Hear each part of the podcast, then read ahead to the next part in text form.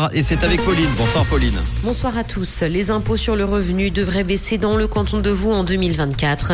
Les interruptions volontaires de grossesse sont les plus nombreuses sur l'arc lémanique et des foyers orageux au programme demain matin. L'impôt sur le revenu devrait baisser dans le canton de Vaud en 2024. L'exécutif propose une diminution de 2,5% de l'impôt cantonal sur les personnes physiques dès l'année prochaine. Une mesure qui a pour objectif de soutenir le pouvoir d'achat des Vaudois. Une personne qui paie 10 000 francs d'impôt sur le revenu au canton fera donc une économie de 250 francs. Seules les personnes physiques sont d'ailleurs concernées par cette baisse des impôts. Santé, les interruptions volontaires de grossesse sont les plus nombreuses sur l'arc lémanique et ce avec environ 10 cas pour 1000 femmes âgées de 15 à 44 ans.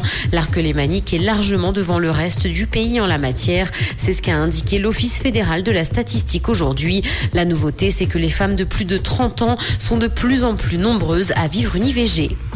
À Genève, les Verts libéraux veulent un nouveau lieu de baignade au centre-ville. Le parti a lancé deux initiatives municipales dans ce sens. L'une demande l'aménagement de nouveaux bains publics dans le Rhône et l'autre des espaces de détente végétalisés. Le premier coup de pioche devrait être donné en 2026 et ce pour un coût qui pourrait être inférieur à 2 millions de francs.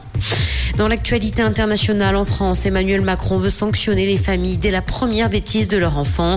Depuis la mort de Naël, tué la semaine dernière lors d'un contrôle par un policier, des émeutes ont éclaté dans le pays. Le président a indiqué que la République n'a pas vocation à se substituer aux parents. C'est ce qu'il a glissé à des policiers auxquels il a rendu visite cette nuit. Les tensions se sont d'ailleurs calmées ces dernières nuits. Spotify veut devenir le nouveau MTV. Après les podcasts, la firme aurait l'idée de relancer la tendance des clips vidéo. Le géant suédois viendrait ainsi concurrencer Apple Music, mais aussi TikTok et YouTube. Pour le moment, Spotify se limite à des clips de quelques secondes, voire même des gifs. L'objectif, attirer de nouveaux utilisateurs, ceux qui utilisent quotidiennement les autres plateformes de vidéo. Cinéma, Indiana Jones ne rapporte pas encore assez d'argent. Le dernier film de la saga arrive en tête du box-office américain pour sa sortie. Cependant, il a rapporté 60 millions de dollars, ce qui n'est pas suffisant. Et ce parce que le long métrage a coûté 300 millions de dollars, sans oublier les dépenses pour la promotion qui s'élèvent à 100 millions de dollars.